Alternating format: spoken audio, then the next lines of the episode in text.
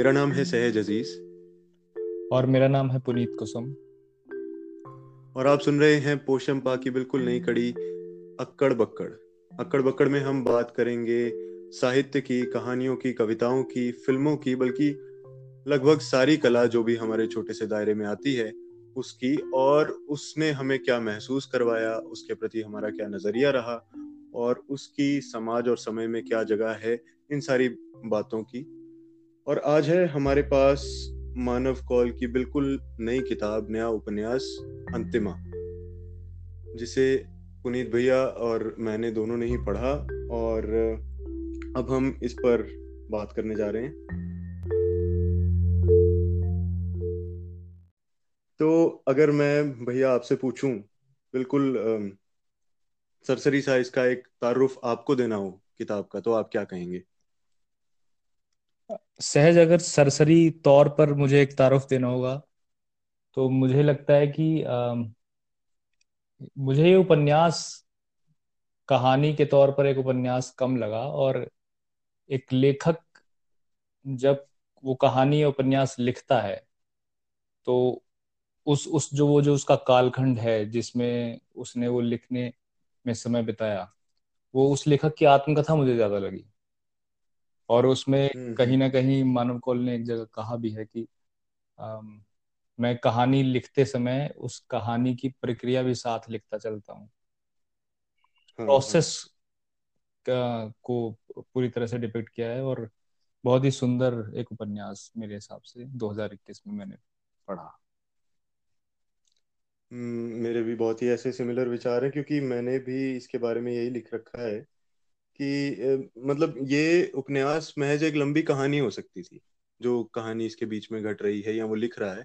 लेकिन ये उस कहानी को लिखने की प्रक्रिया को भी बयान करता है तो ये एक परत उस पर चढ़ जाती है। फिर जो इसे लिख रहा है, वो उस उस तसलसल में क्या कुछ अपने आसपास कर रहा है, कैसे उन पात्रों से मिल रहा है, और फिर उसका एक माजी है, एक पास्ट है, जिसके साथ उसका जो भी संवाद है और संबंध है और उसे लिखने की जो उसकी गति है और फिर उसमें जो गतिरोधक है, वो सारा कुछ उसमें जुड़ जाता है। तो मुझे भी बड़ा ही मज़ा आया वैसे तो ये पढ़ने में।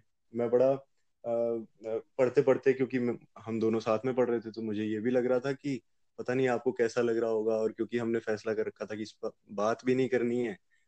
तो मैं बड़ा ही पैरानॉइड था इसको लेके और इन जनरल भी सोच रहा था कि सबको ये न जाने कैसा लगेगा क्योंकि हम दोनों कहीं ना कहीं उस लिखने की प्रक्रिया से रिलेट भी करते हैं। पर आपको क्या लगता है कि ये सबके लिए कैसा फ़ेज़ आउट होगा? अगर एक बिल्कुल आम जन जिसने हिंदी की किताबें बिल्कुल नहीं पढ़ी हैं, अगर वो पहली किताब ही ये उठाता है? हाँ वाकई सहज मुझे ऐसा लगा जब मैं भी उपन्यास पढ़ रहा था और हम लोगों ने डिसाइड किया था कि हम लोग इस पर किताब पढ़ते समय उस पढ़ाई के दौरान हम इस पर बात नहीं करेंगे। तो और वो इस, उससे क्या हो रहा था, मेरी उत्सुकता ज़्यादा बढ़ रही थी, क्योंकि इसमें, इस उपन्यास से इतना मैं रिलेट कर रहा था। अपने लिखने में जो मुझे चुनौतियाँ दिखती हैं सामने, जो जो अवरोध सामने आते हैं, उन सब पर मानव कौल एक राइटर के तौर पर बात करते चलते हैं। और मैंने एक जगह नोट भी किया था कि मैंने इस पूरी कहानी में एक चीज़ ये फील की कि मानव क्या करते हैं कहानी कह रहे हैं, लेकिन वो साथ साथ कहानी को स्थगित करते चलते हैं। हर पॉइंट पे उन्होंने कहानी को पोस्टपोन किया है और वो किस तरह से किया है वो मानव ने ना करके मानव की लिखने की जो प्रोसेस है, उसने उसको स्थगित किया। तो कहानी चल रही है, लेकिन बीच में वो कहानी किस तरह से क्रिएट हो रही है, मानव के जहन में वो कैसे आई, या फिर मानव का जो पात्र है रोहित, इस उपन्यास का जो मुख्य पात्र है रोहित उसके हम्म, आसपास की क्या एक दुनिया रची जा रही है उस दुनिया को रोहित कैसे देख रहा है वो अपने पाठकों के सामने उस कहानी को कैसे प्रस्तुत कर रहा है इन चीज़ों से कहानी मेन जो कहानी थी वो लगातार स्थगित होती गई। तो एक इंटरेस्टिंग चीज़ मेरे दिमाग में ये आ रही थी कि हम लोग तो इसको बहुत रिलेट कर रहे हैं क्योंकि इस स्थगित होने में जो बातें कही जा रही है हम बहुत रिलेट करते हैं उनसे। लेकिन क्या जो एक नॉन राइटर बंदा है जो एक सिंपल जो सिर्फ़ एक पाठक है जो पढ़ता है सिर्फ़ वो इस चीज़ से कहीं बोर तो नहीं होगा? मुझे ये आ, मतलब मुझे जानने की उत्सुकता है। मैं कुछ लोगों से बात ज़रूर करना चाहूँगा ऐसे जो हाँ मैं भी इसका जवाब पा नहीं पाया लेकिन मैंने फिर भी बहुत लोगों को बल्कि आज ही मैं किसी से मिला और मैंने उनसे कहा कि जो भी हिंदी का नया पाठक है उसे मैं जैसे जो कि मैं खुद को भी मानता हूँ उसे मैं ये अंतिमा और मानव कौल की लेखनी जो मैंने थोड़ी बहुत और भी इधर उधर पढ़ी है उसे ज़रूर रेकमेंड करूँगा कि वो ये पढ़ें। क्योंकि ये हमारे समय की बात है और समय से ही आ जाते हैं। अगर अगर कहानी के विषय वस्तु पे आए उपन्यास की तो कोरोना काल में लिखी गई किताब है। बिल्कुल ही लॉकडाउन में लिखी गई किताब है। और इसमें बहुत सारे पीरियोडिक रिमाइंडर्स भी बार बार आपको मिल रहे हैं। जैसे है ना मास्क की बात और अ, अ, कि अ, हाँ बहुत। इतने सारे मजदूर अपने घर जा रहे हैं और फिर वो एक लाइन है जो मैंने अलग से अंडरलाइन भी की थी इसमें कि पूरा दिन अलग अलग वक्त पर लिखने की कोशिश की पर मजदूरों की पीड़ा के सामने कुछ भी लिखा नहीं जा रहा था। सो लिखना कुछ वक्त के लिए स्थगित कर दिया। हाँ वाकई और सिर्फ़ ऐसा नहीं है कि ये कोरोना टाइम्स में लिखी गई है। जो कोरोना का जो समय हम बिता रहे हैं और उसमें जो जीवन की विसंगतियाँ हमारे सामने निकल कर आ रही हैं। उस पर भी बहुत ही प्रमाणिक तौर पर मानव ने बात की। बहुत आप उससे भी बहुत हम्म। ज़्यादा रिलेट करते हो। बहुत सारी चीज़ें ऐसी हैं जिसको आप महसूस करते हो। मैंने भी एक नोट किया है मैं तुम्हें सुनाता हूँ। लोगों में कुछ अप्रत्याशित होने की लालसा उबलती दिखती है। अपने हाँ। मनोरंजन के लिए हम चाहते हैं कुछ और घटित होता रहे जिसकी व्यस्तता में हम अपने होने के निशान ढूंढ सकें। हर व्यक्ति अपनी शिरकत चाहता है। वह महज दूर बैठकर घटनाओं का गवाह भर नहीं बना रहना चाहता। उस शिरकत में वह हर उस अफवाह को आगे बढ़ाना चाहता है जिसकी त्रासदी सीधा उससे न जुड़ी हो, जबकि सारा कुछ हम सबसे जुड़ा हुआ है। तो एक सिर्फ़ रोहित जो इस उपन्यास का मुख्य पात्र है वो घर में जब अकेला रहता है और एक एकांत वैसे भी कोरोना ने हम सबके आसपास बना दिया है। उस जी जी। जी एकांत का भी बहुत अच्छा चित्रण मुझे इस उपन्यास में देखने को मिला। और अभी कोरोना कहते हैं कि कोरोना साहित्य तो अभी आना बाकी है। जब शायद कोरोना से थोड़ी फुर्सत मिलेगी तो हमें बहुत सारी कविताएँ कहानियाँ कोरोना पे जिनकी विषय वस्तु कोरोना होगी जिसका काल कोरोना का काल होगा अभी भी बहुत आना शुरू हो गया है, लेकिन जो एक लहर हम सुनने में आई है कि कोरोना साहित्य आने वाला है, उसकी शुरुआत भी यहाँ से हम देख सकते हैं। मुझे बहुत अच्छा लगा ये पढ़ के। हाँ पहला ही पढ़ा है ये उस हिसाब से और नहीं, वाकई जो बात, जो अब, जो बात आपने भी नोट की है, मैंने भी सेम जगह पे सेम बात को अंडरलाइन किया था।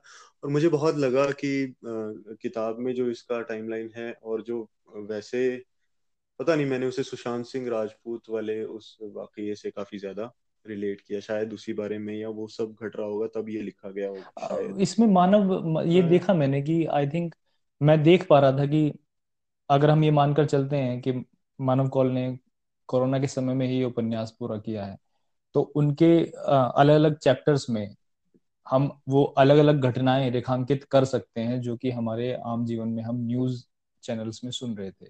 चाहे वो सुशांत की आत्महत्या हो या फिर मजदूरों का सड़क पर निकलना हो आई थिंक एक दो तीन घटनाएँ और थी जिनको मैं मुझे याद नहीं आ रहा लेकिन उनका रेखांकन उन्होंने किया कि आज शाम की ये न्यूज़ थी और कल सुबह की वो न्यूज़ थी तो वो भी वो भी देखने को मिला। हम्म। बिल्कुल और क्योंकि ये इतना रीसेंट है इसलिए हम ये कर भी पा रहे हैं हाँ। शायद और कुछ समय बीत जाता तो हम ना कर पाते। अ, पर मुझे ये बात इस उपन्यास की बहुत पसंद भी आई कि अ, बहुत अवेयर है मतलब हम हम आप जैसा ही आदमी होगा जो रोहित है और अ, हम आप जैसा ही कंसर्न्ड होगा थोड़ा बहुत अपने आसपास की चीज़ों को लेके मुद्दों को लेके लेकिन वो उस बारे में बात लिख नहीं रहा है उस बारे में किताब लिख नहीं रहा है। फिर भी कहीं कहीं छोटा छोटा जैसे कि पितृसत्ता को लेके वो एक छोटी सी बात आ गई थी कि छोटे शहर से आए लोगों को लड़कों को अ, अच्छा होने में बहुत समय लग जाता है। फिर वो कहता है कि नहीं छोटे शहर से आए नहीं अ, मर्द जात के लड़कों को ही अच्छा होने में बहुत समय लग जाता है क्योंकि हम इस दलदल में एक साथ हैं। हाँ बिल्कुल और ऐसे और कुछ और भी बीच में नरेशंस आए हैं चाहे वो समाजवाद को लेकर हो चाहे वो अंधी सांप्रदायिकता के बारे में हो। उस पर भी उनके कमेंट्स कमेंट्स और ऐसा नहीं है कि वो कमेंट्स अलग से चिपका दिए गए हैं। वो कमेंट्स कहानी के पात्रों के और उस कहानी का जो परिवेश है उससे जुड़ते हुए दिखाई देते हैं। और जो अभी उदाहरण तुमने सुनाया उसमें भी देखो एक एक अवेयरनेस किस तरह से हम उसमें रेखांकित कर सकते हैं कि वो पहले लिखते हैं कि छोटे शहरों से आए हुए लड़कों का ऐसा है ना? और फिर उसको करेक्ट कर हाँ। लेते हैं वहीं की वहीं। लेखक ये भी लिखता है जो सबसे पहले उसके दिमाग में आता है लेकिन फिर लेखक अपनी शायद ज़िम्मेदारी भी समझता है या फिर अपनी कंडीशनिंग से उसी वक्त बाहर आकर कहता है कि नहीं नहीं ऐसा नहीं था मैं कुछ और लिखना चाह रहा था। हम हो हम हो या कोई आम मतलब एक किसी लेखक की आम लिखने की प्रोसेस को हम देखेंगे तो वो क्या करेगा? वो उस चीज़ को हटा ही देगा कि नहीं हम मैं गलत क्यों लिख रहा हूँ? लेकिन यहाँ पर वो एक्सेप्ट भी कर रहे हैं कि नहीं देखिए हम ज़्यादातर ऐसा ही सोचते हैं। और हमें इसकी जगह ये सोचना चाहिए मतलब वो वो करेक्ट नहीं है करेक्ट ये है। एक तो ये बात। बिल्कुल। दूसरी साइज़ मतलब ये मुझे मुझे नहीं पता कहना चाहिए या नहीं लेकिन बॉलीवुड से ना एक बीच बीच में हमारा मोह भंग होता रहता है। उनके जो डायरेक्टर हैं एक्टर्स हैं उनके फिर कुछ इंटरव्यूज़ पढ़ लेते हैं, कुछ मूवीज़ ऐसी आ जाती हैं। तो एक जो इमेज बनी हुई है, वो बहुत अच्छी नहीं बनी हुई है। बहुत बहुत ही चुनिंदा हम एक्टर्स डायरेक्टर्स को पसंद करते हैं। लेकिन मैं मानव कौल का यह उपन्यास पढ़कर इतना खुश हूँ। मेरा एक विश्वास शायद बन रहा है या फिर मेरा पूर्वाग्रह जो था, कह सकते हैं कि टूट जाए बॉलीवुड के लिए, कि मानव ने कुछ भी सतही नहीं लिखा, इतने सघन विचार हैं इस उपन्यास में और इतनी गहराई का लेखन है तो मुझे ये ज़रूर देखकर लगा कि मतलब एक एक्स्ट्रा खुशी हुई मुझे थोड़ी सी कि नहीं, मैं जो सोचता हूँ कि उस जगह पर कुछ अच्छा मुझे नहीं मिलेगा, वो मैं गलत सोचता था। हाँ वो वो एक्स्ट्रा खुशी शायद वो पूर्वाग्रह टूटने की खुशी होती है जो मुझे भी होती है, अगर ऐसा कुछ होता है तो।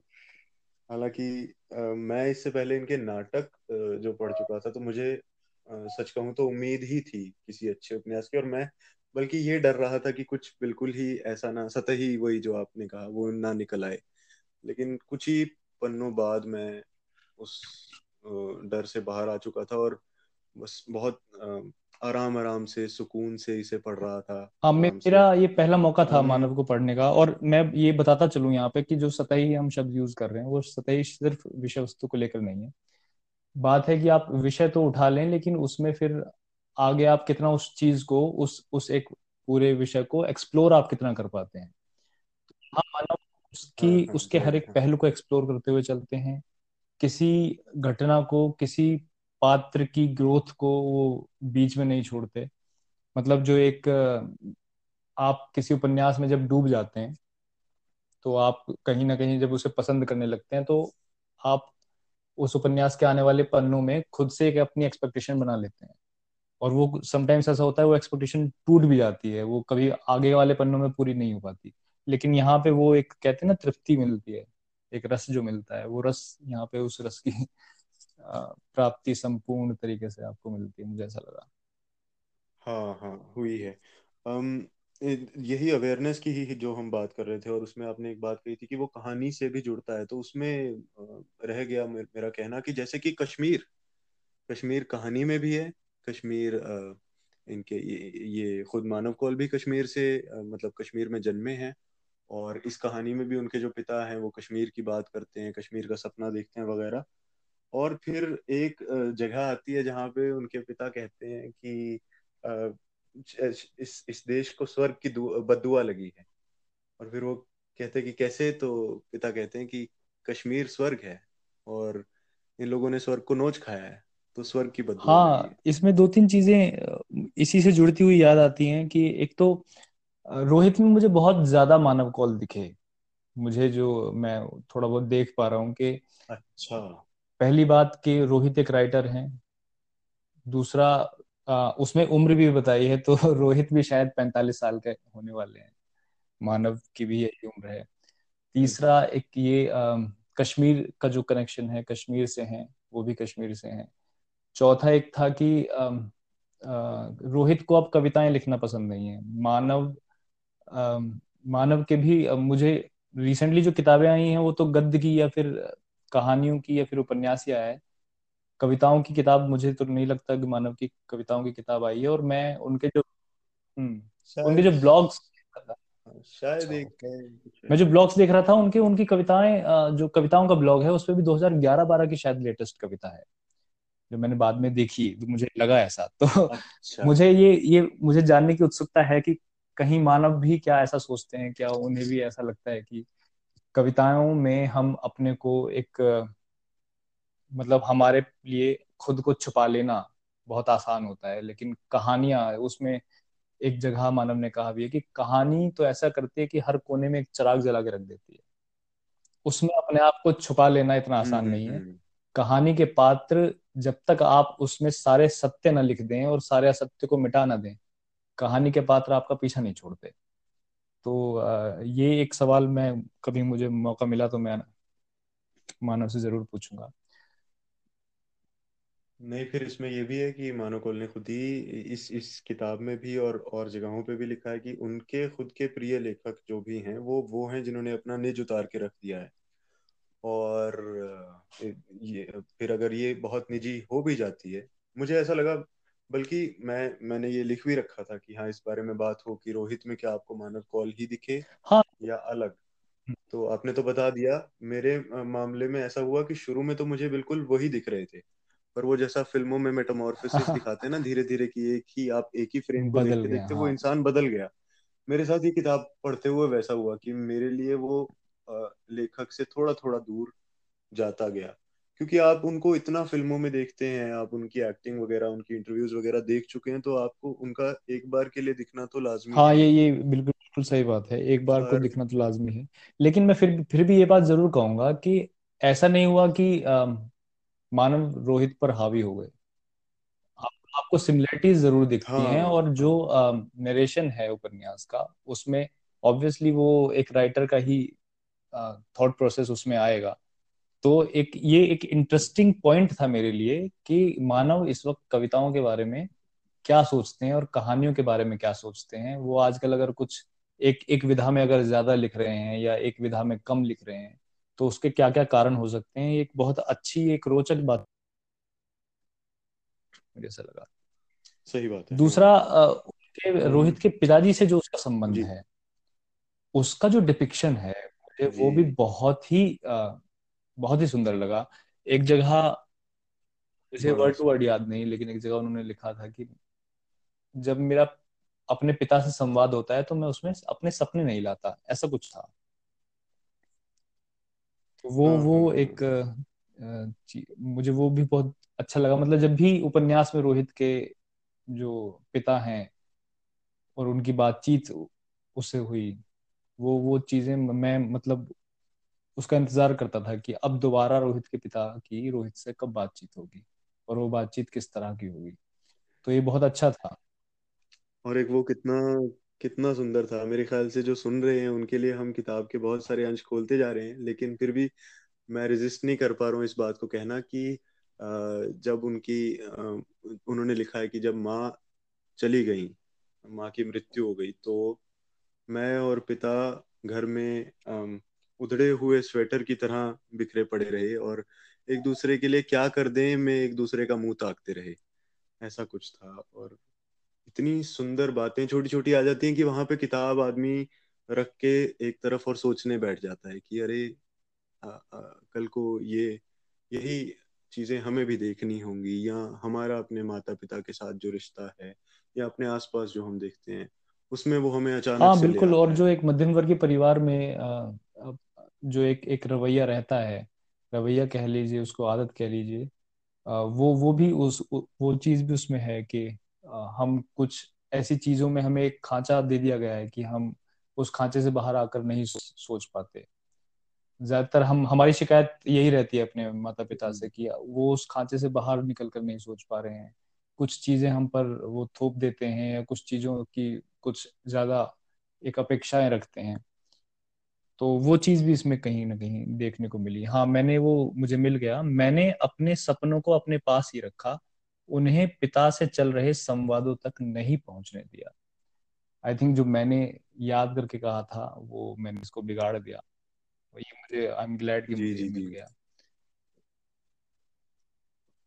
हम्म अच्छा अब अगर बात करें इसके सिंटैक्स की इसके वाक्य विन्यास की और उसमें मेरे मेरे तो बहुत सारी चीज़ें हैं उसमें मेरे लिए। जैसे कि एक तो यही कि अगर इसे किसी जॉनरा में फिट करना ही हो तो शायद ये मेटाफिक्शन में जो आ, फिट होगी कि जैसा कि एक आदमी लिखते लिखते लिखने की बात भी कर रहा है जो वो लिख रहा है वो भी बता रहा है। जैसा कि मैंने शुरू में कहा कि परतें हैं बहुत सारी। या फिर आसान शब्दों में कहें तो लिखने के बारे में लिखना। अ, उसमें इसे शायद फिट किया जाएगा। बाकी दूसरा सिंटैक्स से मेरा मतलब है कि ये छोटे छोटे वाक्य लिखे गए हैं। बहुत किसी भी जगह मुझे बहुत लंबे वाक्य नहीं मिले। और तीसरा मैं चाहूँगा कि आप इस बारे में बात करो अगर ये फ़र्स्ट पर्सन में ना होके थर्ड पर्सन में होती तो इसकी कहानी या उसकी नरेशन पे क्या फ़र्क पड़ता?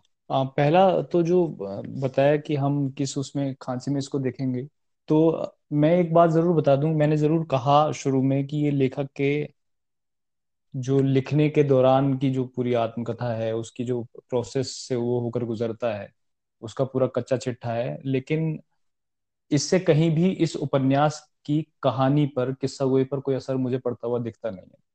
मैंने हमेशा इस कहानी को पूरे उपन्यास के पढ़ने के दौरान, इस कहानी को मैंने एंजॉय किया और कहानी में क्या मोड़ आने वाले हैं, वो कहानी किस तरह से नरेट की जा रही है, वो कहानी किस तरह से खुल रही है, उस कहानी को कहने के क्या क्या स्ट्रक्चर रहे हैं, कब पॉज दे दिया गया है, कब फ्लैशबैक में जा रहे हैं, वो सब एक बहुत ही सुव्यवस्थित ढंग से मेरे सामने मुझे तो नज़र आया।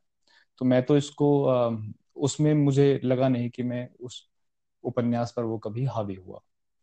हाँ तो जो दूसरी बात है लैंग्वेज की और इसकी वाक्य विन्यास वगैरह की और तो उसमें मैं ये ज़रूर कहना चाहूँगा कि लैंग्वेज वाकई बहुत आसान है, सुंदर लैंग्वेज है। और जब हम देखते हैं अपने आसपास के पुरानी हिंदी, जो गंभीर हिंदी है और एक नई हिंदी, नाम की दो काल्पनिक खाइयाँ हमारे आसपास बना दी गई हैं। तो उन दो काल्पनिक खाइयों पर अगर हम एक काल्पनिक पुल बनाना चाहें तो उस पुल का ये उपन्यास और इस जैसे और उपन्यास उस पुल का काम कर सकते हैं, मुझे ऐसा लगा। न तो ऐसा इसमें कुछ लगा कि आसान करने के चक्कर में भाषा के साथ किसी भी तरह का खिलवाड़ हो रहा है ऐसा कुछ नहीं इसमें है। और न ही ऐसा है कि न ऐसी भाषा है कि जिसके लिए पाठक को एक आम पाठक को जो हिंदी शायद पढ़ना शुरू ही कर रहा है उसको डिक्शनरी लेकर बैठना पड़े हम्म हम्म। लेकिन साथ ही मुझे दो या तीन सेंटेंसेस में या चार सेंटेंसेस में एक असहजता भी नज़र आई। मुझे ऐसा लगा कि क्योंकि ये हिंदी उपन्यास है इसलिए वो दो चार शब्द ऐसे उसमें आ गए जो कि मुझे इस उपन्यास में फिट होते नज़र नहीं आए। अच्छा जैसे कि जैसे एक हाँ। हाँ, जैसे एक जगह काली कॉफ़ी लिखा हुआ था। हाँ। तो मुझे लगा कि ये क्योंकि हिंदी में है तो उसको करने की कोशिश की गई। एक जगह मिथ्याभिमान था। अच्छा मैं देखिए एक एक वर्ड को आप पॉइंट आउट नहीं कर सकते लेकिन मैं ये वर्ड सिर्फ़ इसलिए पॉइंट आउट कर रहा हूँ क्योंकि इस पूरे उपन्यास की भाषा बहुत सहज रही है और जो हम जिसमें हमारे कुछ पॉपुलर इंग्लिश वर्ड्स भी इंक्लूडेड हैं जो हम आम रोज़मर्रा के जीवन में हम यूज़ करते हैं। एग्जैक्टली और इसीलिए मतलब मैं यहाँ पे बोलूँगा कि मुझे भी वो एग्जैक्ट शब्द खटका था काली कॉफ़ी लेकिन हाँ। तभी मुझे लगा कि जैसे कि आम लोग अब ब्लैक टी नहीं बो, ब्लैक टी बोलते हैं लाल चाय नहीं बोलते या काली चाय नहीं बोलते लेकिन मैं अपने रोज़मर्रा के जीवन में लाल चाय बोलता हूँ बहुत। तो मुझे लगा कि जहाँ बाकी का सारा उपन्यास इतना सहज रहा है, वहाँ कोई धक्का ऐसा शायद ना करना चाहे सिर्फ़ हिंदी में उसको लाने के लिए, क्योंकि बहुत जगह तो उन्होंने लिपि भी अंग्रेज़ी की लिख दी है। तो शायद वो हिचक तो उन्हें नहीं रही होगी और मैंने इनके बारे में पढ़ा भी कि कहीं एक इंटरव्यू था, शायद पब्लिशर के साथ ही था या संपादक के साथ तो वो पूछते हैं कि आपके लिए हिंदी क्या है? तो उन्होंने कहा कि मेरे लिए हिंदी सिर्फ़ एक ज़रिया है, इस तरह का कुछ।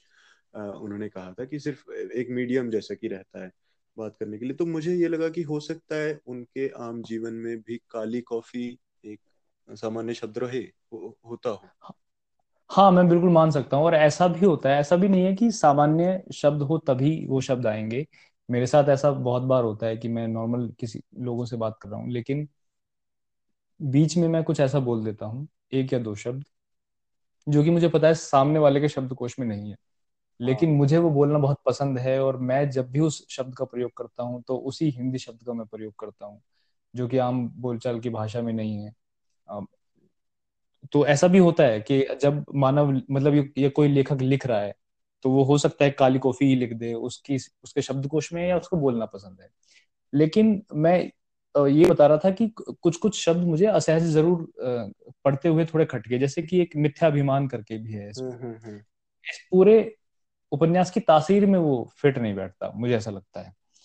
एक एक जगह वर्णांध करके था वो कविता में था। वर्णांध तो, था माहुपाश और मेरे ख्याल से और एक, अनुमोदन हमें अनुमोदन की तो ज़रूरत पड़ती है ना। वहाँ पर मुझे मैं सोच पा रहा था वहाँ पर कि वो ये बोल रहे हैं कि हमें अप्रूवल की तो ज़रूरत पड़ती है ना। हाँ। वो इतनी कैजुअल बातचीत थी वहाँ पे मुझे लगा कि पता नहीं अनुमोदन क्यों बोला जा रहा है। और मैं इस बात को फिर स्वीकार करता हूँ कि हो सकता है कि एक पर्टिकुलर बंदा अनुमोदन ही बोलता हो अप्रूवल ना बोलता हो। एक जगह था कि हाँ। कृपया मुझे माफ़ कर दें। हम्म, हम्म, हम्म।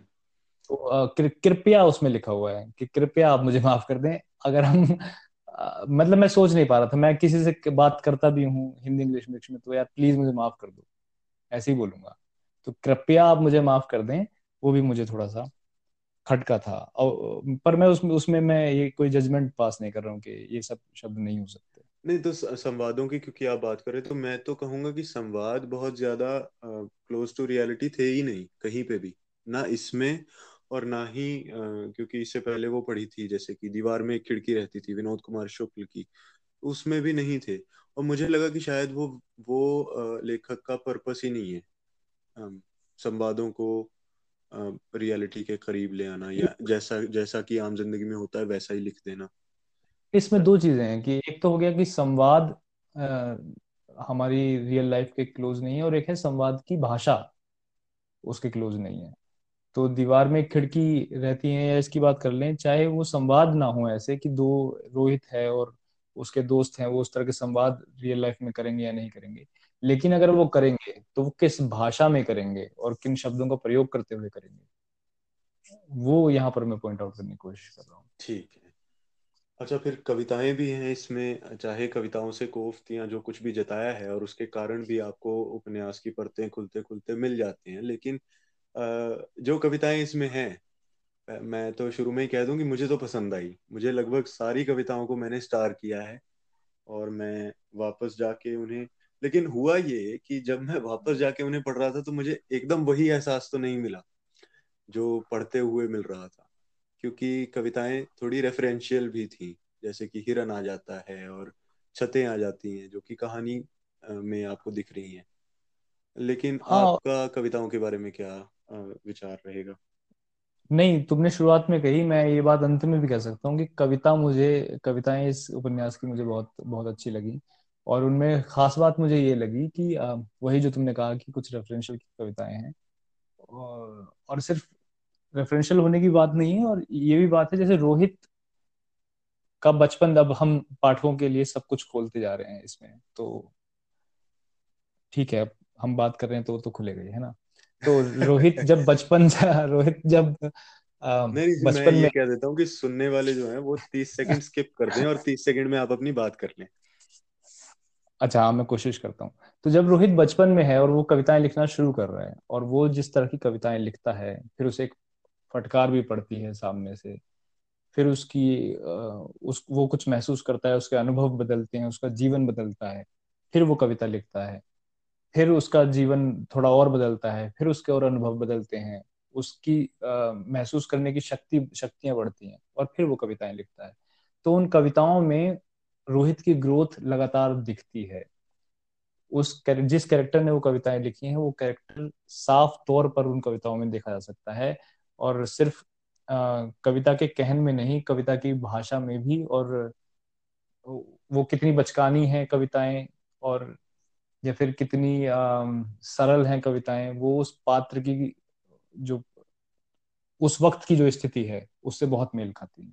तो कविताएँ मुझे भी पसंद आई, इसमें कोई दो राय नहीं है। हाँ हाँ। और आप बात कर रहे थे तो मेरे लिए एक और परत और खुल गई। अब मैं इसको नंबर तो भूल गया हूँ कि कितनी परतें हैं, लेकिन एक परत और ये खुल गई कि जो कहानी भी है, वो कहानी में भी अलग से लिखना है। उस कहानी में भी कविता वो लिख रहा है अलग से। तो एक तो आप उपन्यास पढ़ रहे हैं, उस उपन्यास का एक पात्र है जो कहानी लिख रहा है, उस कहानी में भी वो एक आदमी लिख रहा है। खैर क्योंकि मैं थिएटर करता हूँ और ये ये चीज़ें मेरे नोटिस में इमिडिएटली आ जाती हैं जब मुझे ऐसा लगता है कि लेखक इसका अलग से इस्तेमाल कर रहा है। आ, तो लेकिन इस इस किताब में एकदम से वो मेरे सामने नहीं आया लेकिन मैं पढ़ते पढ़ते हंस पड़ा अचानक से किसी एक पार्ट में जबकि वो बहुत ही उदास और अकेला और वो मोरोसनेस सी चल रही थी। लेकिन अचानक से एक हिस्सा है जहाँ मैं हंस पड़ा। तो आपसे मैं ये पूछ रहा हूँ कि कॉमिक रिलीफ का किसी भी उपन्यास में कितना अंक होता है और कितनी, कितना हिस्सेदारी होती है और कितना ज़रूरी या गैर ज़रूरी इस किताब में वो आपको लगा होगा इस किताब में अभी तुमने पूछा तो मुझे याद आया, लेकिन मुझे कुछ ऐसी ऐसी चीज़ें, ऐसे पार्ट्स याद आ रहे हैं, लेकिन अचानक से मेरे दिमाग में वो सारे क्लियर होते नज़र नहीं आ रहे। मुझे पूरी तरीके से याद नहीं कि ऐसे कौन से स्थल थे जहाँ पर मैं एकदम से हंस गया हूँ लेकिन ये ज़रूरी तो बहुत है क्योंकि मतलब उपन्यास या कहानी को भी वैसा ही होना चाहिए ना जैसा हमारा जीवन है। तो ऐसा है, हमारे जीवन में भी नहीं है कि अगर वो उदास, उदासी से भरा है, दुखों से भरा है, कठिनाइयों से भरा है तो उसमें कोई कोई कोई हँसी मज़ाक, हँसी ठिठोली कोई होगी नहीं, मज़ाक नहीं होगा, ऐसा नहीं हो सकता। हम हम्म, हम्म। चाहे कितने भी दुख से गुजर रहे हो कोई ना कोई एक पात्र आएगा वो हमारे दुख की डिग्री उस तरह से नहीं जानता वो हमसे उसी तरीके से नॉर्मल तरीके से बात करेगा और हमें उसकी कुछ बातों पर गुस्सा भी आएगा कुछ बातों पर हँसी हम हंसेंगे भी और कई बार तो ऐसा भी होता है कि हम उस दुख से बाहर निकलने के लिए ऐसी ही जगहों की तलाश करते हैं जहाँ पे वो दुख ना हो जहाँ पे कुछ हँसी हो कुछ बचकानापन हो जहाँ जिससे हम उस उस पर्टिकुलर मोमेंट को भूल पाए। तो ये तो बहुत ज़रूरी है और मुझे इसका बैलेंस हमेशा दिखा। मैं वाकई रोहित के मतलब रोहित की पहली कविता जो दो कविता संग्रह थे उस उनके नाम उन्होंने लिखा त्रासदी और कोरे दिन। हम्म। तो ये इस उपन्यास में भी त्रासदी तो है लेकिन वो त्रासदी मुझे मेरे मूड पर कभी हावी इस तरह से नहीं हुई। उसने अपनी सघनता में तो मुझे सघनता से परिचय कराया ज़रूर। लेकिन उसने कभी मेरा मूड खराब नहीं किया मुझे ऐसा ज़रूर लगा हम्म। अगर मैं पूछूँ कि आपका फेवरेट पार्ट क्या होगा किताब में? फेवरेट पार्ट मुझे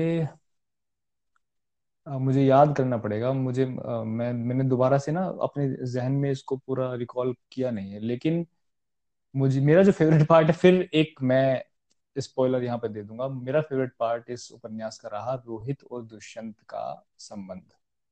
अरे। और जिस तरीके से उस संबंध को पाठकों के सामने कविता में वो कविता और कहानी और उपन्यास में मानव ने लिखा है और जिस हाँ। तरह की एक एक रहस्य है उसमें वो संबंध पूरी तरह से खुलकर हमारे सामने नहीं आया है। और हाँ, उस हाँ, एक पूरा रहस्य है और उस रहस्य में एक तीसरा पात्र भी है। जिसकी हम ठीक है इस पे ज़्यादा बात नहीं करते हैं। और हाँ मैं भी चाह रहा था कि हम इस पे बात ना करें नहीं तो फिर पाठकों के लिए कुछ रह नहीं जाएगा। इस पे हम अलग से बात करते हैं हम बाद में करते हैं। ये जो करेंगे लेकिन वो यही मेरा भी फेवरेट पार्ट है मैंने लिख रखा है इसे अपने सामने। ठीक है ठीक है हम बाद में बात करेंगे इस पर। फिर आपका फेवरेट किरदार कौन होगा? मैं मैंने इस पर सोचने की कोशिश की कि मेरा फेवरेट किरदार कौन होगा। मैं मैं इस पर किसी कंक्लूजन पर नहीं निकल पाया। मैं कोई निष्कर्ष नहीं निकाल पाया इसमें कि मेरा फेवरेट किरदार कौन है। लेकिन क्योंकि मुझे ऐसा लगता है कि शायद मेन किरदार रोहित ही है और रोहित इस उपन्यास में काफ़ी छाया हुआ है। और किरदारों के लिए जगहें तो ज़रूर हैं, लेकिन रोहित रोहित ही आई गेस किरदार है जो कि, क्योंकि उसी ने बांधे रखा है इस पूरे उपन्यास को। उसी की कहानी है, उसके अंतर्मन की कहानी है। वो सिर्फ़ बाहरी पात्रों से क्या संवाद कर रहा है उसके क्या संबंध हैं सिर्फ़ उसकी कहानी नहीं है। इस उपन्यास को अगर हम हंड्रेड परसेंट मानते हैं तो फिफ्टी परसेंट उसके अंतर जगत की कहानी है। बिल्कुल बिल्कुल। तो उस उ, कोई भी पाठक रोहित के पात्र से बाहर ही नहीं निकल सकता। तो दूसरा पात्र बहुत फेवरेट पता नहीं मुझे लगता नहीं कि किसी का हो भी पाएगा। हम्म, हाँ ये बात जो आपने कही ना कि बहुत ज़्यादा रोहित से बाहर निकल नहीं पाएगा इस बारे में भी मैं सोच रहा था तो मैं वही सोच रहा था कि ये एक किताब ऐसी है जिसमें आप लेखक से दूर जा ही नहीं सकते। मतलब आप अगर चाहें भी कि आप कहानी के बाकी नुक्तों पे या उसके पात्रों पे, दूसरे पात्रों पे चले जाएँ तो भी यहाँ तो लेखक खींच के कहानी में आपको मतलब अपने पास ले आएगा या फिर कहानी खींच के लेखक के पास ले जाएगी। ये बार बार हो रहा था। हाँ ये और सिर्फ़ लेखक खींच कर नहीं ला रहा है। लेखक का लेखक होना भी खींच कर ला रहा है। हाँ। इसमें क्योंकि इतनी सारी चीज़ें हैं मैं बताता हूँ कि जो हम चुनौतियाँ हम फेस करते हैं इसमें बहुत सारी चीज़ें जो रिलेट की। हमने जहाँ से अपनी बातचीत आज की इस बातचीत में शुरू की थी कि ये एक लिखने की प्रक्रिया है और उस उसकी बात आती है इसमें। तो बहुत सारी चीज़ें हैं जैसे कि शुरुआत में ही मानव ने लिखा हुआ एक जगह की आ, मेरी माँ ने मुझसे कहा था कि एक चवन्नी अपने लिए बचा के रखना अपने निज की चवन्नी बचा कर रखना। तो उस निज हाँ, का। खर्च मुझे नहीं लगता कि कोई भी आर्टिस्ट है ऐसा, जो कि इस निज के खर्च को लेकर चिंतित ना हो।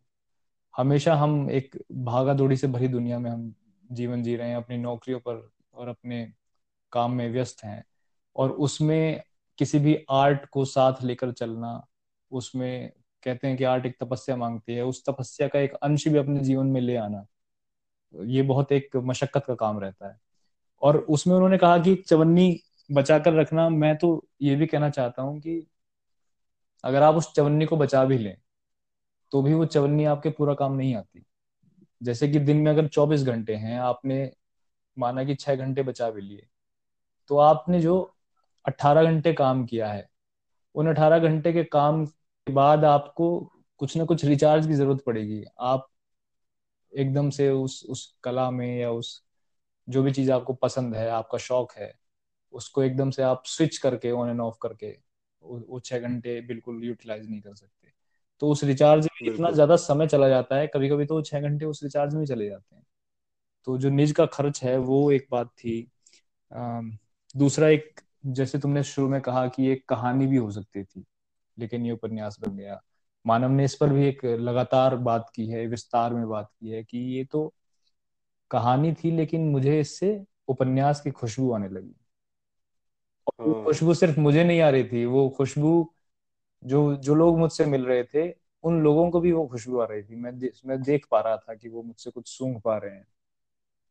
हाँ वो रात रानी की खुशबू रात रानी की खुशबू। और ये वो कहानी उपन्यास मतलब कहानी कब उपन्यास में बदल गई?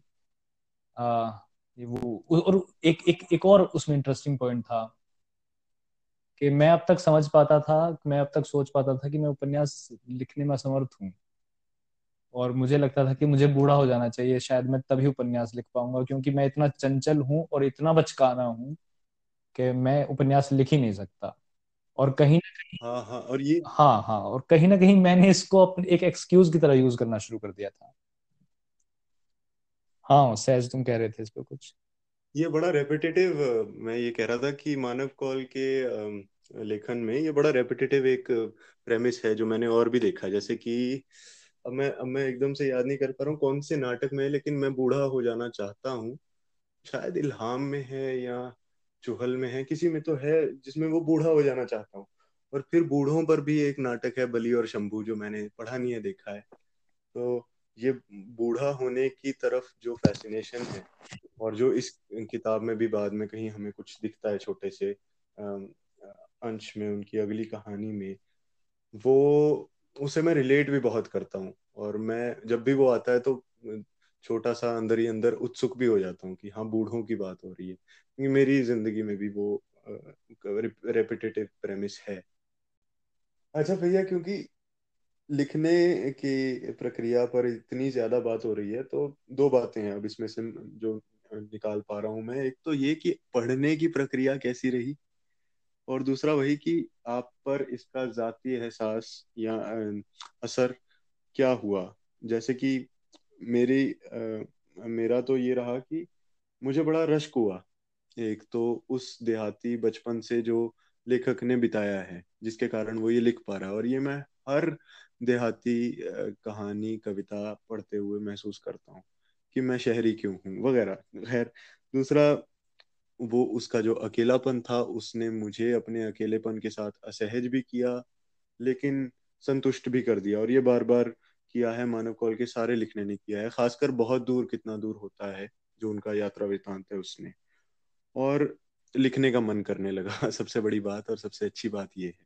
आपके साथ क्या रहा? सहज, मेरे साथ भी जब मैं ये किताब पढ़ रहा था तो हाल ही में तुमसे बातें होती रही हैं इस बात पर कि वो कब, वो किताबें कितनी सुंदर हैं, वो कहानियाँ और उपन्यास भी कितने सुंदर हैं, जो जिनमें हम सिर्फ़ कहानी के पीछे नहीं भागने लगते कि अब आगे कौन सा पात्र, कौन सी घटना में इन्वॉल्व होगा, आगे कौन सी बातें होने वाली हैं, क्या मोड़ आएँगे। और इससे नज़र हटकर हमारी इस इस बात पर चली जाती है कि ये किताब पढ़ने का हमारा अनुभव कैसा रहा है? हम उस किताब को पढ़ते हुए महसूस क्या कर रहे हैं? तो ये किताब भी जैसे दीवार में खिड़की रहती थी के साथ हुआ ऐसे ही ये किताब भी रही। इस किताब की कहानी पीछे रह गई पर लेकिन इस कहानी का जो अनुभव है इसको पढ़कर जो मैं महसूस कर रहा हूँ वो काफ़ी आगे रहा। दू, दूसरा एक जो राइटिंग से मैं इन्वॉल्व होने की बात कर रहा था उसमें एक ये चीज़ ज़रूर थी कि अंतिमा ने लगातार ये मुझे बताया कि राइटिंग जो हम कहीं ना कहीं जानते भी हैं, समझते भी हैं कि हम हमेशा अपने लिखने को पोस्टपोन करते रहते हैं, टालते रहते हैं। और हमें लगता है कि पता नहीं कौन सा एक कभी कभी ऐसा लगता है ना कि कोई अगर बहुत ज़्यादा ड्राफ्ट हमारे पेंडिंग है, बहुत सारी चीज़ें हम शुरू कर चुके हैं लेकिन उन्हें खत्म नहीं कर पाते तो हमारे सामने कहीं ना कहीं एक बड़ा सा जाल, एक मकड़ी का जाला बना रहता है कि यार इसको अब साफ़ करना है, कैसे इसको साफ़ करें, कहाँ से साफ़ करें, समझ में नहीं आता। तो अंतिमा ने ये ज़रूर बताया। कि ये जाला साफ़ करने में आपको मेहनत लगेगी।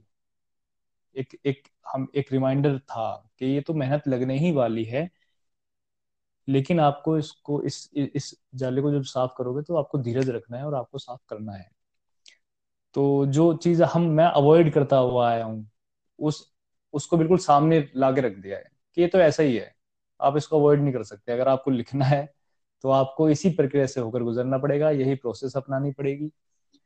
तो ये एक कुछ बातें होती है ना सहज कि हमें एक पुश चाहिए होता है और हमें एक रीअश्योरेंस चाहिए होता है एक रिमाइंडर चाहिए होता है।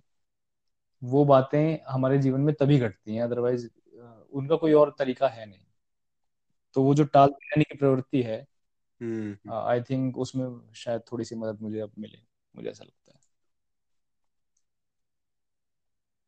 मैं तो चाहूँगा फिर आप बहुत दूर कितना दूर होता है भी पढ़ो ज़रूर क्योंकि चाहे बहुत सारी बातें शायद आपको फिर रिपीट में भी दिखेंगी कि हाँ ये बात तो उसमें भी थी उसमें भी थी पर फिर हाँ, वही है वो उनका निज है। उससे ना वो भाग रहे हैं और ना हाँ वो उनका निज है लेकिन बहुत बार ऐसा होता है कि हम अपने दिमाग में कुछ थ्योरी क्रिएट कर लेते हैं लेकिन असल में वो ऐसा होता नहीं और जब कोई लेखक उस उस उस थ्योरी को अपने शब्दों में हमें, हमारे सामने रख देता है, तब हम उसको बेहतर तरीके से पहचान पाते हैं। तो अंतिमा में ये बहुत जगहों पर मेरे साथ हुआ। हम्म हम्म हम्म। अच्छा फिर एक बात और जो इस पूरी कड़ी में शायद कहीं हुई नहीं, लेकिन वो भी बहुत पसंद मुझे आता है। जब भी कोई कोई भी किताब, कोई भी लेखक मुझे और लेखकों से मिलाता है, और मानव कौल ने ये बहुत किया मुझे सर्वेश्वर दयाल सक्सेना की दो कविताओं से मिलवाया और हॉर्खे लुइस बोर्खेज जो स्पेनिश कवि हैं उनसे मिलवाया। फिर उनकी वो कविता भी इसमें आई यू लर्न वो भी बड़ी सुंदर लगी। और फिर आपका फिर वो आपके ऊपर रह जाता है कि आप उन्हें और कितना एक्सप्लोर करते हैं कितना पढ़ते हैं। हाँ हाँ बिल्कुल सही बात है। और उस कविता का प्रयोग भी बहुत अच्छा हुआ उपन्यास में। मैं बताऊँगा नहीं कैसे। हाँ हाँ हाँ। लेकिन उस उस कविता का बहुत अच्छा उपयोग था और उस मतलब वो जो इंड्योरेंस शब्द है इंड्योर करना सीखना वो बहुत बहुत ही ज़्यादा सटीक बैठा उपन्यास में। बिल्कुल बिल्कुल। तो नहीं वाकई और एक लेखक की नज़र से दूसरे लेखकों को पढ़ना और जानना वो भी एक अलग अनुभव है। हम भी जब आपस में बातें करते हैं और दूसरे लेखकों के बारे में बात करते हैं नया कुछ डिस्कवर करते हैं तो हम आपस में भी वो बड़ा एक जो बातचीत है बड़ी रोचक हो जाती है। हाँ, और हाँ. बड़ी मतलब हमें बड़ी जानकारी देती है। तो नहीं ये भी बहुत अच्छी बात रही इसमें। मैं, मैं एक एक ज़रूर यहाँ पे चीज़ पूछना चाहूँगा कि रोहित के पात्र में बहुत जगहों पर उसके कुछ कन्फेशन सामने आए हैं। वो बहुत जगहों पर अपनी कुछ कमियाँ पाठकों को बताता है। और उन उन कमियों को मतलब उजागर कर देता है। और फिर जैसे एक जगह उसने कहा था कि मुझे एग्जैक्ट वर्ड्स याद नहीं और मुझे लगता नहीं कि मेरे पास वो मैंने अपना कमीनापन अपना हाँ मैंने कमीनापन ये ये शब्द बहुत बार प्रयोग में आया हाँ है इसमें। कि मैंने एक हरकत की मैंने ये उसको मैसेज कर हाँ दिया। हाँ और मैंने उसके बाद अपने को घर में कैद कर लिया। हाँ हाँ। तो ये कन्फेशंस तुम किस तरह से देखते हो रोहित के? इसके बारे में मतलब आप इसे लेखक से जोड़ के पूछ रहे हैं। मैं पात्र से जोड़कर इससे इसको पूछ रहा हूँ। कि कन्फेशंस का क्या कंट्रीब्यूशन रहा? हाँ एक तो इन कन्फेशंस का यही कंट्रीब्यूशन रहा रिलेटेबिलिटी जहाँ पे वो कमीनी हरकतें या जहाँ पे खुद को कैद कर लेना घर में या फिर वो जो मेरे हाथ अपने आप चाय बनाने लगे जबकि मैं वाइन लेने गया था। ये छोटी छोटी चीज़ें जो हो जाती हैं हाँ इनसे हाँ। मैं बड़ा रिलेट कर जाता हूँ ऐसे हम्म। किसी भी लेवल पे करूँ हो सकता है मैं खुद वैसा ना हूँ लेकिन मैं उसे कहीं ना कहीं देख चुका हूँ और वो मुझे अ, उसे देखने पे शायद शायद मेरे लिए तस्वीर बेहतर उकेर देती है वो उपन्यास क्योंकि हम पढ़ते चलते हैं सुनते चलते हैं अपने दिमाग में और देखते चलते हैं है ना चित्र देखते चलते हैं कि ऐसा हो रहा है उसने ऐसा हम्म, देखा वगैरह वगैरह। तो एक तो वो करती है मेरे लिए ये कन्फेशंस और दूसरा जो इसमें मुझे बड़ा ही हिम्मत का काम लगता है क्योंकि खुद आजकल कहानियाँ लिखने में जो भी प्रयोग मैं कर रहा हूँ या जो कहानियाँ मैं पढ़ रहा हूँ आजकल, उनमें मुझे ये हिम्मत विरला दिखती है कि कोई इस बात से डर ही नहीं रहा है कि वो अपनी, हो सकता है कि ये लेखक की अपनी अपनी अपने अंधेरे ना हो या उनके अपने जो जिसको कहते हैं ना कि डेविल्स या गोस्ट्स ना हो लेकिन कुछ ना कुछ तो है कहीं ना कहीं तो उनके अपने आप से जुड़ता है लेकिन वो अपने आप को नंगा कर दे रहा है आपके सामने। हाँ और कहीं ना कहीं कहानी की भी ज़रूरत उसमें थी कहीं ना कहीं क्योंकि जो वर्मा कौन थी वो क्या नाम था उनका? निर्मल क्या कहकर अच्छा नहीं वर्मा मैडम। वर्मा मैडम हाँ उनको वर्मा मैडम कहकर पुकारते थे। तो वर्मा मैडम से जो उनका एक संवाद चल रहा है लगातार एक द्वंद्व चल रहा है उस द्वंद्व को और बेहतर तरीके से उभारने के लिए भी ये ज़रूरी था कि रोहित के कुछ ऐसे पहलू भी हमारे सामने नज़र आते। हाँ नहीं तो कहीं ना हाँ नहीं तो कहीं ना कहीं वर्मा मैडम रोहित पर हावी होती नज़र आती है और विदाउट एनी रीजन वो वो कारण हमारे सामने शायद नहीं आते। तो हाँ सही उस उसको उभारने के लिए बहुत अच्छा प्रयोग मुझे दिखा वहाँ। हाँ चाहे कहीं पे भी उन्होंने इसको इस तरह से लिखा नहीं कि इसकी बच्चे की साइकोलॉजी ऐसी हो गई या वो ऐसा हो गया लेकिन उन्होंने बड़े शानदार तरीके से बस वो इंसिडेंट हमें दिखा दिया। हाँ वो नॉर्मलाइज करके उसके कैरेक्टर में नॉर्मलाइज करके वो सामने आया हमारे सामने। हाँ हाँ हाँ। और ये बड़ी बड़ी कमाल की चीज़ है क्योंकि मुझे ऐसा लगता है कि अ, पता नहीं जिनसे भी ऐसी बातें हो जाती हैं कभी कभी अकस्मात ही हो जाती हैं और आपको बच, लोगों के बचपन की वो चीज़ें पता चलती हैं जो वो आमतौर पे शायद ना बताएँ।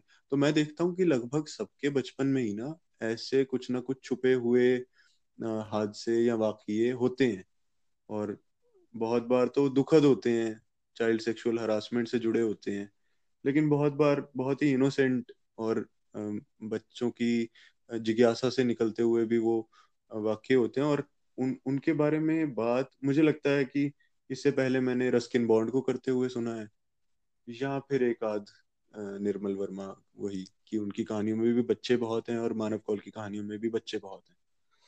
हाँ और मैंने, बल्कि जब मैं इस उपन्यास को पढ़ रहा था तो मुझे लगा, मैंने महसूस भी किया कि हम शायद अपने बचपन को, जैसे इन्होंने, मानव ने एक दो जगह ऐसा लिखा हुआ है जब ये कहानी उपन्यास में तब्दील होने वाली थी उस दौरान तुम्हें याद होगा कि बहुत जगह पर ऐसा लिखा गया है कि ये दरवाजे बंद थे ये काली कोठरियाँ थी जिनकी हम्म। सिर्फ़ मैं चौखट पड़ जाता था और अब मुझे ये कहानी मजबूर कर रही है कि मैं इन अंधेरी कोठरियों में जाऊँ प्रवेश करूँ और उसमें जो बाहर है उसको उसमें जो अंदर है वो सब बाहर निकाल कर लाऊं। जो पहले मैं सिर्फ़ बाहर के छलों से मैं लड़ता था लेकिन जो भीतर है उसे निकालना मतलब अब इस कहानी के पात्रों ने मुझे मजबूर कर दिया है कि मुझे वो सब बाहर निकाल कर लाना पड़ेगा। तो इससे मुझे ये भी मुझे ध्यान, मुझे ऐसा महसूस हुआ कि हम अपने अतीत की घटनाओं को मतलब सिर्फ़ स्मृतियों में याद रखते हैं एज मेमोरीज ही याद रख रहे हैं। लेकिन उनमें बहुत सारी चीज़ें हैं, अगर हम सोचें, उनको बैठे एनालाइज करें तो बहुत सारी चीज़ें हैं जो कि मतलब बहुत अलग रूप लेकर हमारे सामने आएँगी। और ऐसा मेरे साथ दो तीन घटनाएँ तो मुझे याद पड़ती हैं अपने बचपन की भी। हम्म, कि हम्म। जब वो वो कब कहानियाँ बन गई वो कब कहानियों का रूप ले लिया या वो कब एज स्टोरीज शुरू हो गई मेरे ड्राफ्ट्स में मुझे खुद भी नहीं पता चला। अब मुझे ज़रूर समझ में आता है कि वो वो प्रभाव आखिर क्या था।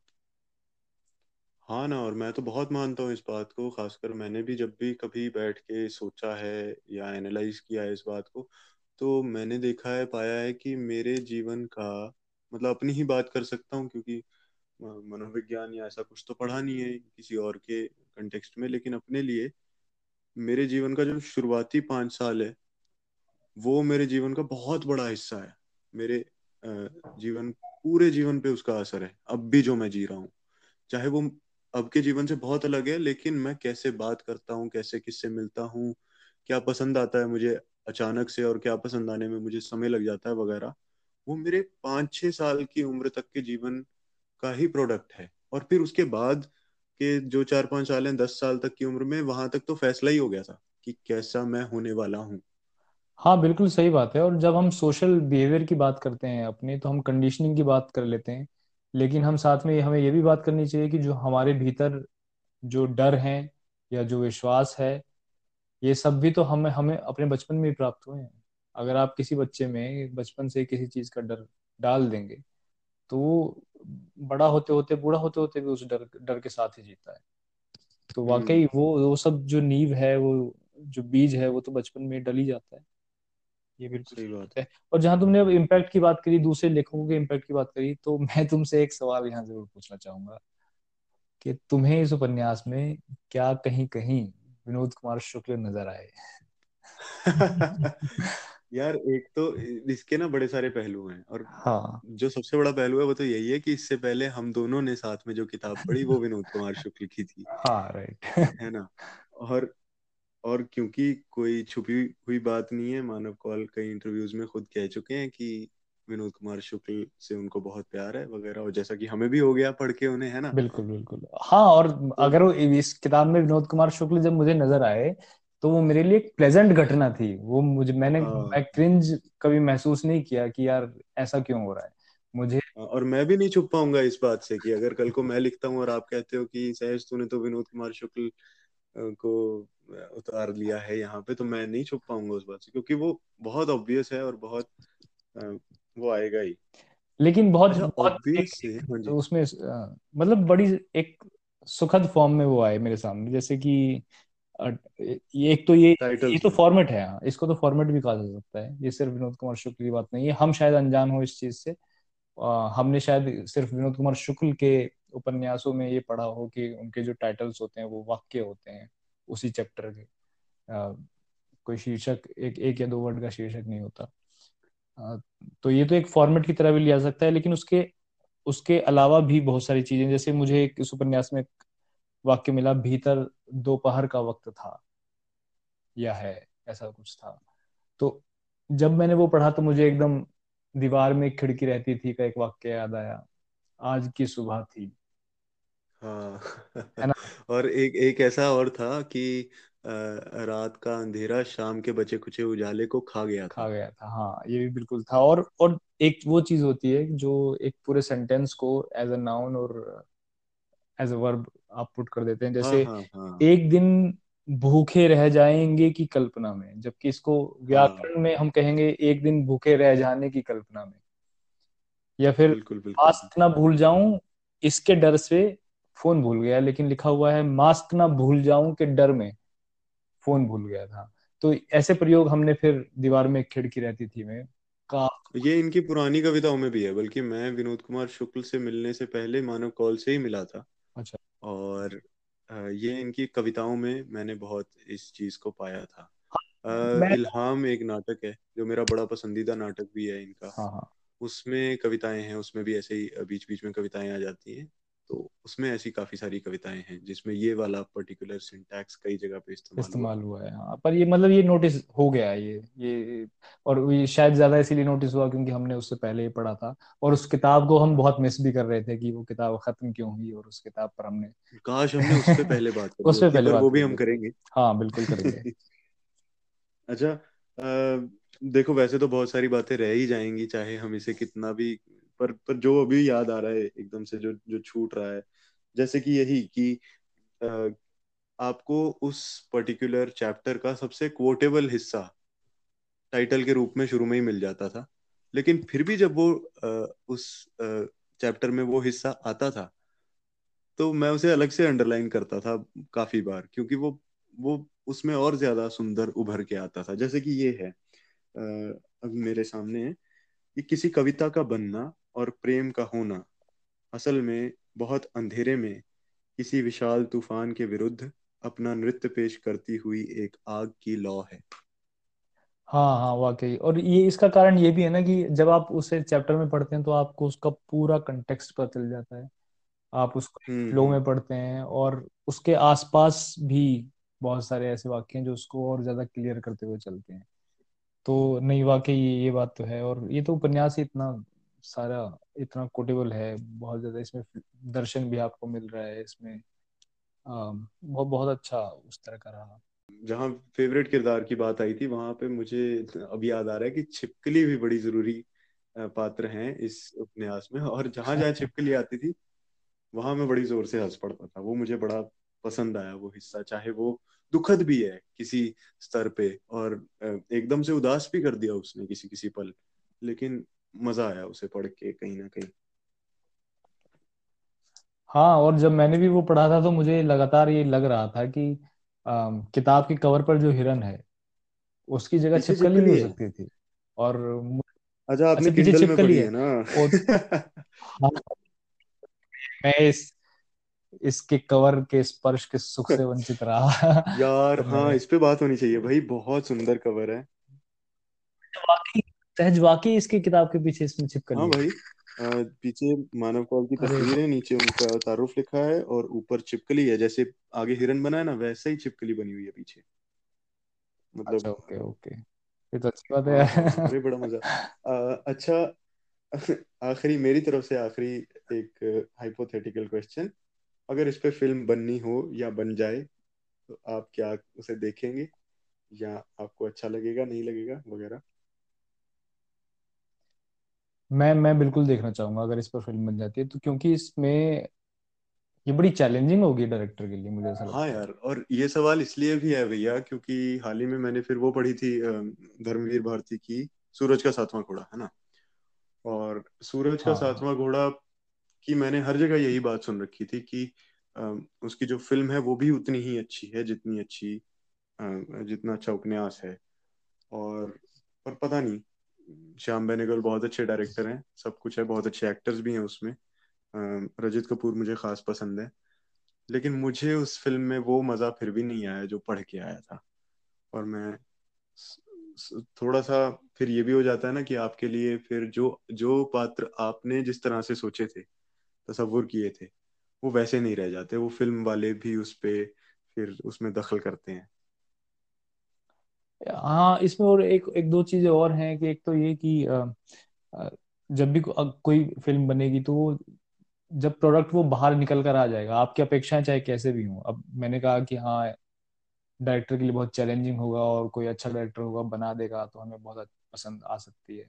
लेकिन जब प्रोडक्ट बन के सामने आएगा आप तभी कह सकते हो कि आपको पसंद आई या नहीं आई। दूसरी बात ये किताबों और फ़िल्मों का ये जो चल द्वंद्व है ये तो चलता रहेगा क्योंकि बहुत ज़मीन और आसमान का अंतर मुझे तो मुझे तो लगता है। किताब में हम ऑन एन एवरेज सात से आठ घंटे दस घंटे उस किताब के साथ बिताते हैं उस कैरेक्टर की सारी छोटी से छोटी बात छोटी से छोटे शब्द छोटे से छोटे भाव को हम अपने अंदर महसूस करते हुए चलते हैं। फ़िल्म का इम्पैक्ट वो भी फिर दो से ढाई घंटे का रहता है। और उसमें बहुत सारी चीज़ें छूट जाती हैं। इतने डिटेलिंग से आप नहीं फ़िल्म में बता सकते। जैसे कि मैं बताऊँ छोटी सी चीज़ जो मान जो रोहित और उसके पिता का जो संवाद है वो संवाद जिस जिस तरीके से लगातार इंटरवल्स पे आया है आप ये भी कह सकते हो कि उन संवाद की ज़रूरत नहीं थी। कहानी तो शायद उन तीन पात्रों की थी उसमें वो उसके आने की क्या ज़रूरत थी। लेकिन जब आप रोहित के करेक्टर को संपूर्ण तरीके से देखना चाहते हो तो उसका एक अहम रोल था उसके पिता का सलीम का। सलीम से उसकी बातचीत का सलीम काइंड ऑफ़ किस तरह से रोहित को रिप्लेस कर रहे हैं उसके पिता की ज़िंदगी में इस बात का।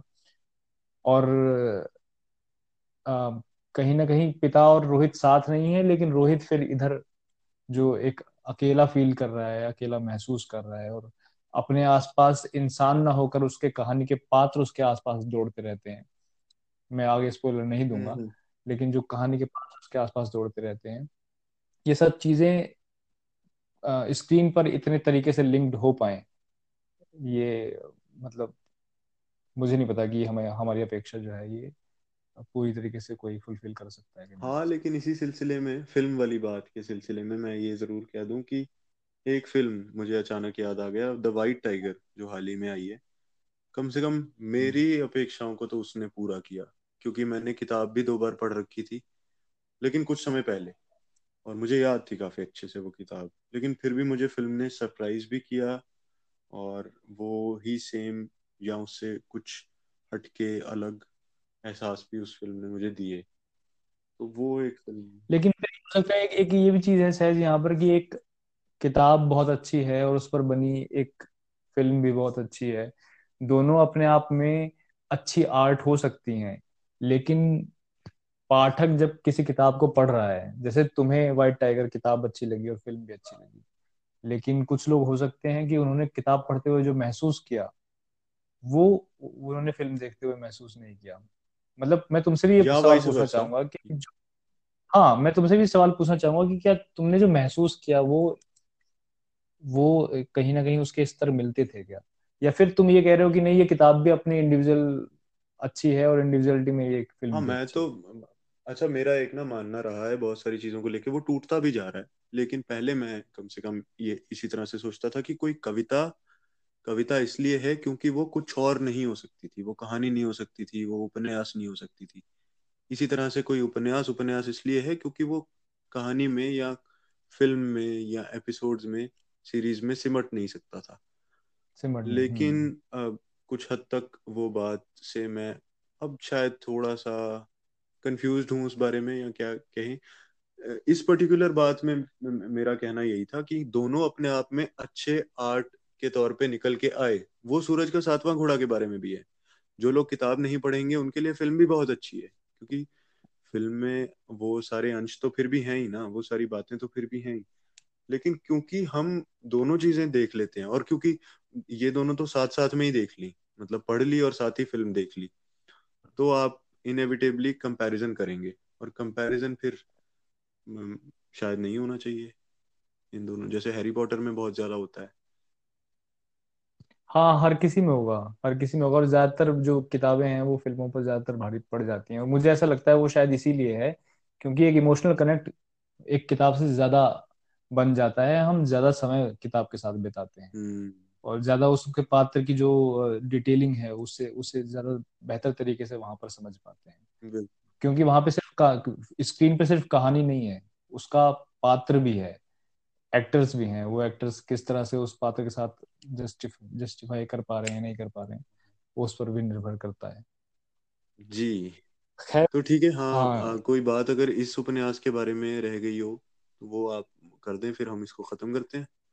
आज आई थिंक हमने काफ़ी बात कर लिया और इससे ज़्यादा बात करनी शायद अब हम फिर बिल्कुल मेन कहानी पर पहुँच जाएँगे। और मुझे नहीं लगता हमें बिल्कुल मेन कहानी पर पहुँच जाना चाहिए क्योंकि जो हाँ जो अभी भी पढ़ने वाले हैं जिनका मन किया है इसे सुन के उसे पढ़ने का उनके लिए उसे खराब ना किया हाँ, जाए। उनके लिए उनके लिए खराब ना किया जाए। मैं तुमसे ये ज़रूर पूछना चाहूँगा कि आ, मानव कौल ने रोहित के हवाले से लिखा कि रोहित की दो कविता संग्रह हैं त्रासदी और कोरे दिन। उसके जो दो कविता संग्रह के नाम थे। क्या तुमने गूगल किया था इसको? नहीं। तुम्हें मैंने गूगल मैंने इसको गूगल किया था। सोचना सोचने की कोशिश कर रहा था कि ये दो नाम आ, क्यों रखे गए? तो अगर मानव से मुझे कभी पूछना होगा तो मैं ये भी ज़रूर पूछूँगा कि इन दो नामों के पीछे कि क्या कोई कहानी है नहीं। मतलब ये देखो ये ये इस, इसी चीज़ से पता चलता है कि किताब जो है वो आपके सामने बहुत सारे सवाल भी खड़े कर देती है और वो उनको ऐसे ही छोड़ देती है। फ़िल्म में शायद मुझे नहीं पता कि त्रासदी और कोरे दिन पे मेरा कभी ध्यान जाता अगर वहाँ पर मेंशन हाँ भी हाँ होता तो। हाँ बिल्कुल। वो मेंशन करते भी कि तुम्हारी जो दो कविता संग्रह थे त्रासदी और कोरे दिन उनका क्या हुआ है ना? हो सकता है स्क्रीन प्ले में वो मेंशन ही नहीं होता पर यहाँ पर वो मेंशन हुआ और मेरा दिमाग उसमें गया कि त्रासदी और कोरे दिन ही नाम क्यों रखे गए। खैर चलिए मुझे लगता है हम इस बातचीत को हमें विराम पर रखना चाहिए। हाँ हाँ और क्योंकि आपने दो तीन बार कह दिया कि मानव कॉल से ये पूछने का या वो पूछने का मौका मिलता है, इसलिए मैं यहीं से कायनात में इस बात को छोड़ देता हूँ कि मानव कॉल अगर इसे कहीं सुन रहे हो तो हमें प्लीज़ हमसे बात करें, हमें बहुत अच्छा लगेगा। हम उनसे और ज़्यादा शायद तफसील से इस बारे में बात कर पाएँगे।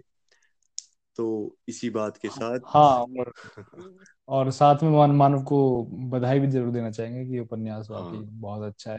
हाँ एक पसंदीदा उपन्यासों में से बन गया है। बन गया और यहाँ पर एक आयरनी है सहज। मानव ने इसी उपन्यास में एक जगह लिखा था आई थिंक मुझे ये ढूंढ लेना चाहिए। हाँ।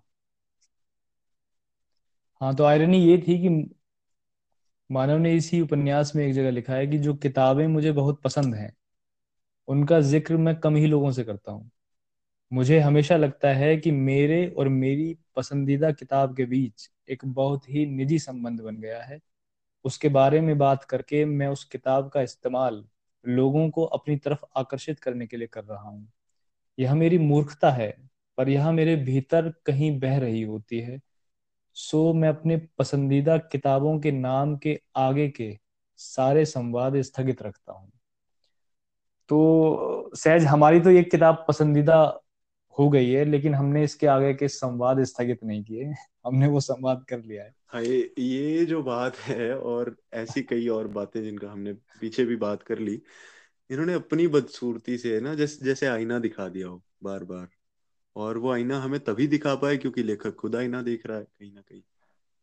हाँ और वो बदसूरती भी है वो विडंबना भी है उसी में खूबसूरती भी है। अगर एक लेखक से आप पूछेंगे कि उसकी चुनौतियाँ क्या हैं तो चुनौतियाँ हमेशा मतलब आप कह ये नहीं कह सकते कि चुनौतियाँ बदसूरत ही हैं। ये चुनौतियाँ हैं और ये ये एक उस उस प्रोसेस से गुजरने का एक रास्ता है मेरे हिसाब से। हम्म तो ठीक है तो अपना अब हमने काफ़ी अब हम इससे आगे बोलेंगे तो बड़बड़ाते जाएँगे जितना मर्ज़ी लेकिन यहाँ इसे खत्म करते हुए सब सब सुनने वालों से कह दूँ कि ये था अक्कड़ बक्कड़ का पहला एपिसोड। आपको कुछ भी इस बार इसमें कमी पेशी लगी हो या इसमें कुछ अच्छा लगा हो इसके बारे में कोई भी बात करना चाहते हो या अगर आपने भी उपन्यास पढ़ा और उसके बारे में कुछ कहना चाहते हो तो हमें मेल कीजिए। भैया मेल आईडी बता दो। ईमेल आईडी है Poshampa O R G at the rate Gmail dot com और आप ऐसे ही और रोचक कहानियाँ, कविताएँ, किस्से समीक्षाएँ पढ़ने के लिए जा सकते हैं Poshampa dot O R G पर।